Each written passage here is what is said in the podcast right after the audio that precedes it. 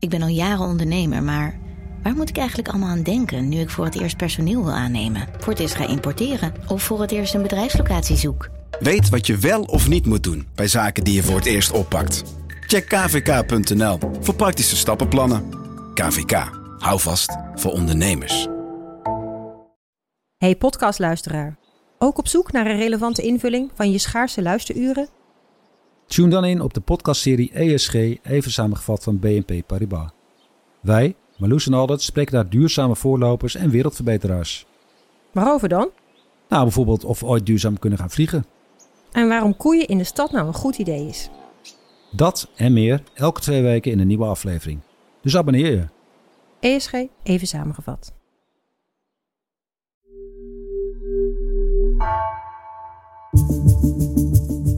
Vanaf de redactie van NRC het verhaal van vandaag. Mijn naam is Gabriella Ader.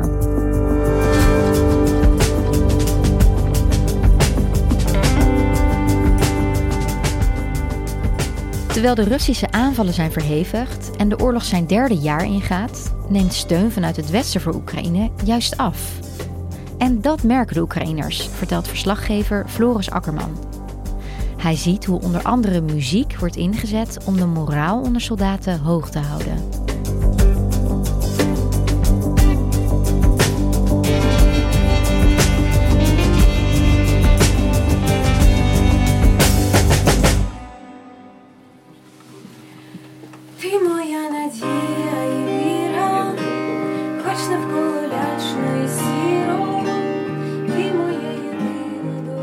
Ik was in Oekraïne in de provincie Kharkiv, in het noordoosten van het land. En normaal, als ik op reis ga, bezoek ik altijd wel soldaten aan het front eh, in een eh, gevechtstenu. Maar dit keer eh, bezocht ik soldaten die naar muziek luisterden.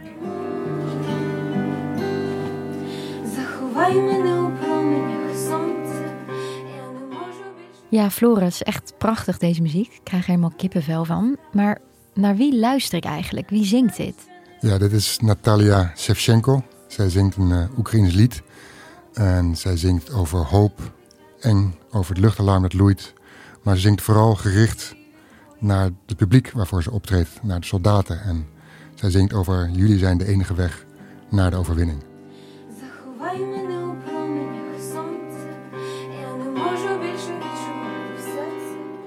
Natalia maakt deel uit van een groep van vijf muzikanten. Eh, die langs soldaten, Oekraïnse soldaten trekken om te zingen voor ze.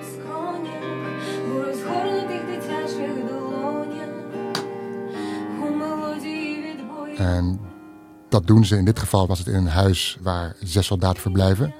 Eh, in, in de regio Kharkiv. En soldaten verblijven daar in een woning dat is verlaten door een gevluchte bewoner. Dus je ziet daar nog zwart-wit familieportretten hangen. Je ziet nog een afbeelding van Maria. En die omgeving treden die vijf muzikanten op voor die soldaten. En Natalia zingt dan ja, meer liefdesliedjes op het gevoel. En, en, en ja, heel helder. En ze doet het heel beeldend met de armen die meegolven met haar stem. Maar je hebt ook rapmuziek. Je hebt ook eh, blues en rock'n'roll. Natalia zelf die leidde haar liedjes in met een inleiding waarin ze de soldaten bedankt namens de vrouwen. Ze ze zegt letterlijk, ik sta hier namens de vrouwen voor jullie. Wij, de vrouwen, jullie moeder, jullie dochters, jullie zusters, jullie vriendin. En wij wachten op jullie met de kinderen. Wij wachten op jullie op de overwinning. En we wachten op jullie om samen weer gelukkig te zijn. En daarna begon ze te zingen. Я С- Наталія Шевченко, я з Миргорода, приїхала з Полтавщини. Так. Ем, чому, власне, я тут? Ну, ви то зрозуміло, ви всі е, от, схожі дуже. А я чому тут? А я хочу вам передати привіт від усіх.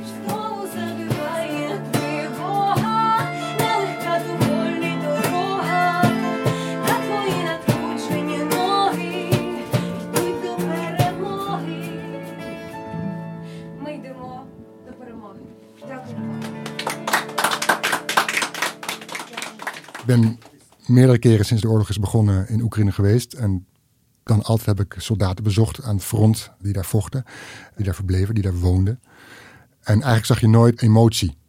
Weliswaar, zo nu dan grappen naar elkaar, maar je zag ze nooit ja, emotioneel tonen of dat ze verdriet hadden om iets. Eh, ze zeiden het allemaal vrij zakelijk of vrij droog. Hè. Het, is, het is ook een plek, zo'n front in die loopgraven of in zo'n ondergrondse schuilplaats waar ze zitten met, een, met, met andere soldaten. Is natuurlijk niet de locatie om je emoties te uiten. Hè. Je, bent, je bent bezig met die strijd, die oorlog staat Ja. voorop. En dan is er geen ruimte voor emoties. Dan is er geen ruimte voor even terug te denken met z'n allen. Of, of even één op één misschien te praten met, met die soldaat om je, je tranen even te laten vloeien.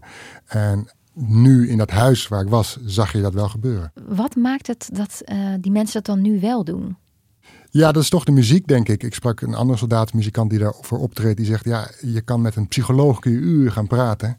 Maar dat is nog maar de vraag of je een, een vertrouwensband op, op eh, creëert. Of, je dat, of het klikt, of je, daar je, of je daar je thuis voelt, je gevoelens kan uiten. Maar zo'n liedje, dat weten we allemaal, een liedje kan je binnen twee minuten raken. en als het Tuurlijk, een liedje is over Oekraïne, of over de liefde, over je vrouw, over je kinderen. Ja, dan, dan, dan, dan, dan breek je. Ja, Ik bedoel, dat is een wereld die wij ons niet kunnen voorstellen als je daar bent. En zij begeven zich daar dagelijks in. En, en natuurlijk was de hoop eh, dat die oorlog misschien kort zou duren. Dat met het Oekraïnse tegenoffensief, dat daarmee de Russen in ieder geval uit het land werden gejaagd. Maar nu zitten ze in de tweede winter van deze oorlog. En eh, ja, is de situatie daar momenteel niet echt vrolijk voor Oekraïne om diverse redenen. En dus is het belangrijk om het moreel hoog te houden vanuit Oekraïns oogpunt. Dat die jongen- jongens het niet opgeven. En dat ze ook voelen dat ze gesteund worden door het thuisfront. En dat ze ook voelen dat ze eh, er niet alleen voor staan. En dan maak ik meteen even de koppeling ook naar het buitenland. Een van de muzikanten speelde op de bandura. Dat is een typisch traditioneel Oekraïns snaarinstrument. Speelde hij eh, Nothing Else Matters van Metallica.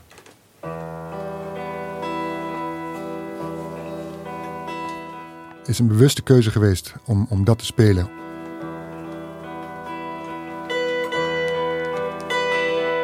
Taras, degene die die bandura bespeelt, die vertelde in de inleiding van dat juist Metallica publiekelijk zijn steun uitte voor Oekraïne in de oorlog tegen Rusland.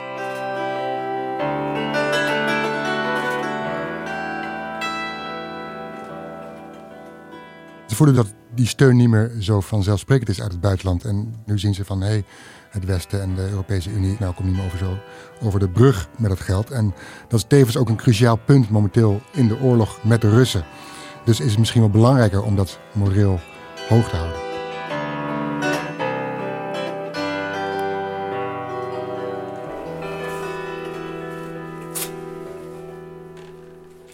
ja want hoe staat de oorlog er nu voor? Ja, los, los even van, het, van de gevechten aan het front, die natuurlijk ook dagelijks wordt gevochten, zie je de afgelopen dagen ook hevige aanvallen op Oekraïnse steden. Kharkiv, Kiev, eh, Lviv, Odessa, met doden en met gewonden en met verwoestingen. Ukraine's two largest cities have come under heavy Russian missile attack this morning, killing four people and injuring dozens. Aan de andere kant zie je ook dat de Russische stad Belgorod zou zijn aangevallen door de Oekraïners. Volgens de Russische autoriteiten vielen zeker 14 doden en raakten meer dan 100 mensen gewond. Maar dat is, het is moeilijk te verifiëren van hoe dat precies zit met die aanval. Maar in ieder geval is die strijd in de steden verhevigd. Je eigenlijk in de afgelopen maanden, in de winter, richting kerst, die raketaanvallen, die waren nog niet zo groot, zo massaal. Maar nu zie je dus de afgelopen dagen dat, eh, dat Rusland daar enorm mee, eh, mee toeslaat. Een regen van Russische raketten en drones viel neer op Oekraïnse steden. The assault targeting multiple locations across the country. Overnight, Russia bombarding top cities in Ukraine in what Ukraine is calling the biggest assault since the war began. Dan heb ik het hier over de steden. Maar tegelijkertijd wordt er natuurlijk altijd nog gevochten aan het front. In, het oosten, in het zuiden. En in omstandigheden die zwaar zijn. Ik was bij de 57e brigade. En die jongens zitten daar ja, in de bossen met sneeuw. Met temperaturen onder, onder nul. En die liggen daar in, in een ondergrondse schuilplaats te wachten tot ze in actie moeten komen. Hè, onderdeel van de artillerie. En ik sprak ook Sergi die daar zat. In zijn ondergrondse schuil- schuilplaats in het donker. En die vertelde ook over ja, de omstandigheden daar. Люди живут семьями в городах, а мы живем в лесу. Spot землі. Да. Вот так вот, в землянках. Ну, Hij zegt ja, we zitten nu in de tweede oorlogswinter en we zitten hier nu in de bossen, terwijl je normaal gesproken hoor je met je gezin thuis te zitten. Ja. просто вот так жить, это тяжело морально. En, en, en, en ik slaap hier en er is een enorme muizenplaag gaande en die muizen lopen onze hoofden terwijl we slapen.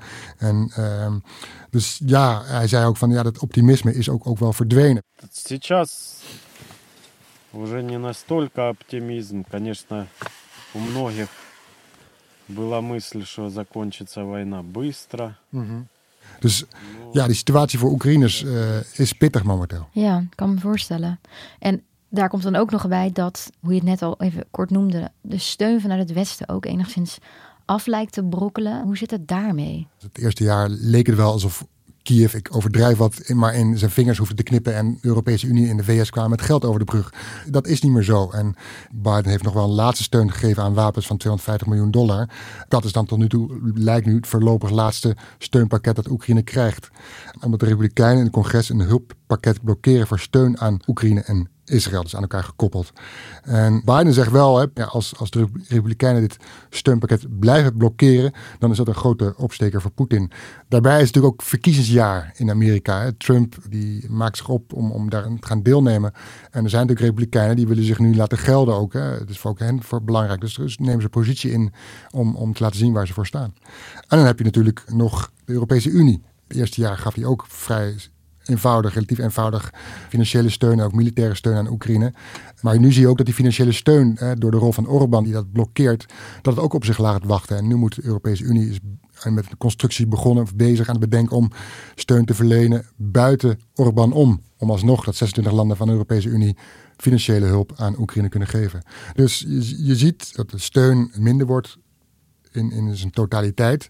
Uh, dat blijkt ook uit uh, de Ukraine Support Tracker van het Duitse Kiel Instituut Vuur Weltwirtschaft. En die ziet een drastische vermindering van 90 procent. Dat is echt heel ja, veel. In de periode augustus-oktober 2023 in vergelijking met het jaar daarvoor. En dan hebben we het over steun aan zowel militaire als financiële steun. En dus uh, dat neemt dus enorm af. En dat voelen en dat zien de Oekraïners en dat merken de Oekraïners ook. Als ik jou zo hoor, Floris, de winter is aangebroken. Je hebt weer zware gevechten, aanvallen. De steun vanuit het Westen lijkt toch echt wel af te nemen. Wat doet dat dan met ja, het mentale welzijn van deze soldaten? Je ziet dat, dat wat dat betreft is pessimisme, realisme ingeslopen. Er was een, een, als je het zeg maar in het eerste anderhalf jaar grofweg zag je de veerkracht en de hoop onder de Oekraïners. Hoop die gevoed was door eh, de bevrijding van Gerson in november 2022. Door een, een geslaagd offensief bij Kharkiv. Uh, de hoop was ook dat het tegenoffensief vruchten zou afwerpen. Dat is dus allemaal niet, niet gebeurd. Dus je ziet wat dat betreft is dat veranderd. En de Oekraïnse overheid, het leger, de strijdkrachten, ja, probeert het moreel van, van die soldaten hoog te houden. Want hoe kan een overheid dat proberen? Wat, wat, wat doen ze nou, dus concreet? Dus, ja, dus, dus die muziek dat is een onderdeel van, dat heet de culturele strijdkrachten, om het zo maar te zeggen. Dus een groep van muzikanten, van artiesten die dus optreden voor soldaten. Het zijn vijf muzikanten en vier mannen en Natalia. En Natalia is eigenlijk de enige burger. De vier andere muzikanten zijn dus allemaal mannen en die zitten ook in het leger. En die hebben nu een soort van, van doen dus even iets anders daarnaast met toestemming. Het zijn dus wel allemaal muzikanten die echt iets kunnen. Die echt uh, muzikale achtergrond hebben. Dus niet zo dat als jij onder de douche kan zingen, of dat je daarvoor in aanmerking komt om bij die muziekculturele uh, strijdkrachten om daar mee te doen. En dan kijken ze wel wat je in huis hebt. Maar het zijn dus wel soldaten. Dus ze zijn dus tijdelijk, hebben ze dus deze functie nu. Maar het kan wel zo zijn dat ze elk moment kunnen worden opgeroepen om te vechten aan het front. En zij treden op dus bij zo'n burgerwoning waar die soldaten verblijven. Maar ook bijvoorbeeld bij militaire ziekenhuizen of bij steden of dorpen die net zijn bevrijd zijn. En het zijn ook beroemdheden die kunnen optreden. Ja. Hoewel ze daar wel mee uitkijken. Hè. Het is een kleine groep.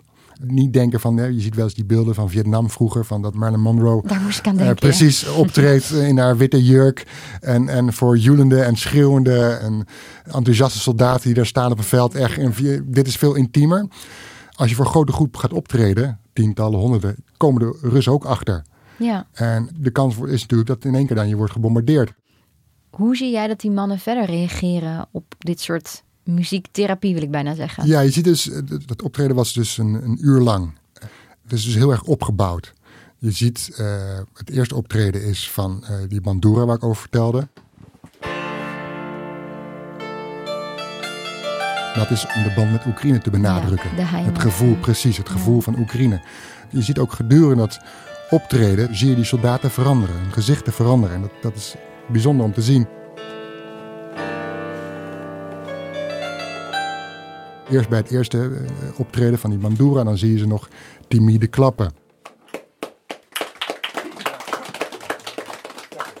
Daarna had je Alexander, die speelde blues en rock'n'roll muziek.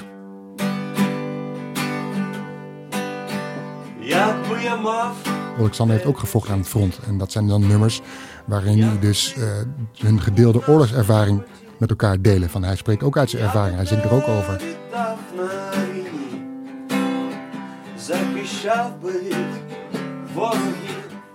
En bij de blues en rock'n'roll muziek van Alexander, dan zie je ze al op de grond meestappen. En met hun hoofd een beetje meedijnen op het ritme van de muziek.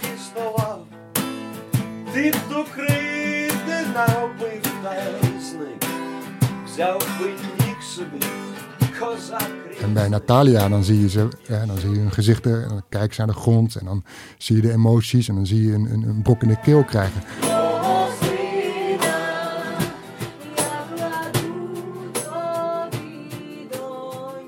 En dan heb je op het eind heb je uh, rapper Max, die juist oproept in zijn rapmuziek tot strijdbaarheid. Tot, tot, tot van ja jongens, we gaan ervoor.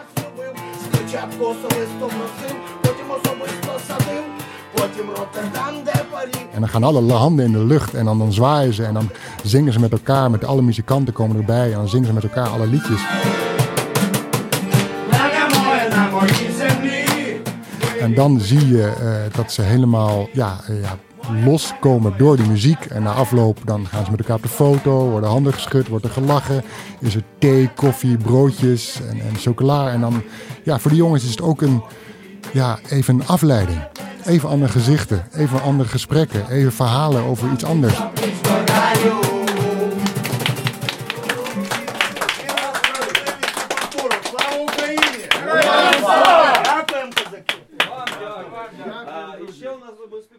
Heb je eigenlijk ook aan hen gevraagd wat het met de muzikanten doet om, om voor deze mensen muziek te maken? Ja, uh, Natalia is heel duidelijk. Zei van ja, ik zie het als mijn missie om, om die verbinding te zijn tussen, tussen, tussen de vrouwen en, en, en het Oekraïnse leger. Ze zei van, het is voor mij onmogelijk om alleen maar thuis te zitten. Ik moet iets doen voor ze. Ik moet iets doen voor het leger. Ik moet iets doen voor de soldaten.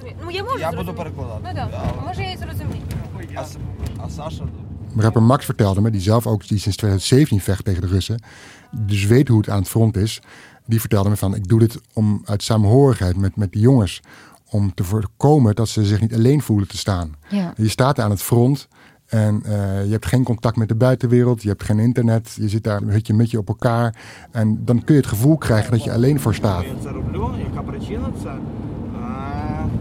Terwijl de rest van het land is met andere dingen bezig. Uh, en dan kun je het gevoel hebben van, ja, waar doe ik het voor? Waar, waar, ben ik hier? Waar is iedereen? En als dan, in het geval van rapper Max, je uh, andere groep soldaten of muzikanten bezoeken, je praat daar weer wat mee en je luistert naar muziek, ja, dan voel je je niet meer alleen staan. En dus hij zegt echt, ja, dat is, dat is mijn doel, om die stemming hoog te houden, om die stemming te verbeteren. Ja, en dat klinkt echt geweldig. En ook hoe je dit omschrijft, hè? ik zei het al, ik krijg er echt kippenvel van. En tegelijkertijd, het is misschien een beetje flauw, denk ik ook wel, ja, is er niet wat meer nodig om die mannen eigenlijk hè, het moreel hoog te houden? Want er is zoveel gaande. Hè?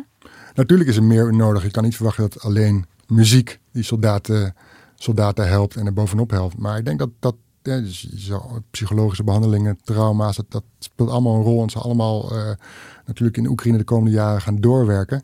Maar op dit moment voor de jongens werkt het even heel goed.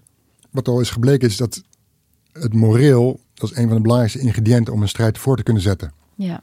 Als je moreel laag is, ja, dan ben je eerder geneigd te zeggen, ja, ik kap er maar mee, ja. zoek het maar uit. Dus zij moeten moreel hoog zien te houden, met of zonder buitenlandse steun. In hun ogen kunnen ze niet opgeven, want ja, als, als wij opgeven, dan zeggen ze ook van, ja, wat gebeurt er met ons? Soldaat Sergej zei tegen mij, hè, van die 57 brigade, wat gaan ze dan doen met ons? En wat staat ons niet alleen te wachten, maar wat staat de rest van Europa te wachten als wij de strijd hier uh, niet kunnen voortzetten of als wij het opgeven of als wij worden verslagen. Dus dat besef van we doen het voor ons land, maar let ook op van we strijden ook voor jullie, dat is heel erg aanwezig. En dat komt op het moment dat ze ook zien van ja, in het Westen zijn er veranderingen gaande. Ze weten ook van de verkiezingen van Wilders. Ze zien ook de verkiezingen in, in Amerika dit jaar gebeuren komen en weten wat Trump, uh, die niet uitgesproken pro-Oekraïns is. Ze weten ook hoe hij erover denkt. Maar ondanks alles, als je reist door het land, zie je inderdaad dat het pessimisme en realisme erin is geslopen. En het besef van die vanzelfsprekendheid van de westerse steun is verdwenen. Zie je nog altijd wel die veerkracht. Zie je nog altijd wel die strijdbaarheid. Zie je nog altijd wel het doorzettingsvermogen. Ze breken niet, de Oekraïners. En elementen als de muziek spelen daarin ook een rol. Van hou het moreel hoog. Uh, breek niet. Ja.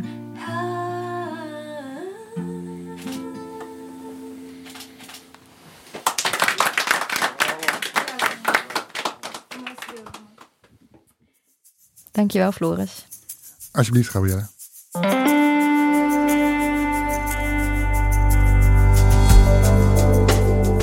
Je luisterde naar vandaag, een podcast van NRC.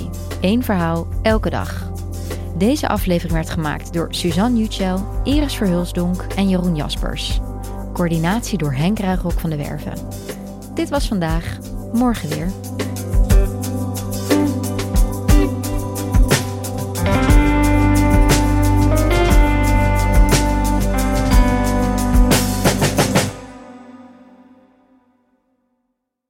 Technologie lijkt tegenwoordig het antwoord op iedere uitdaging.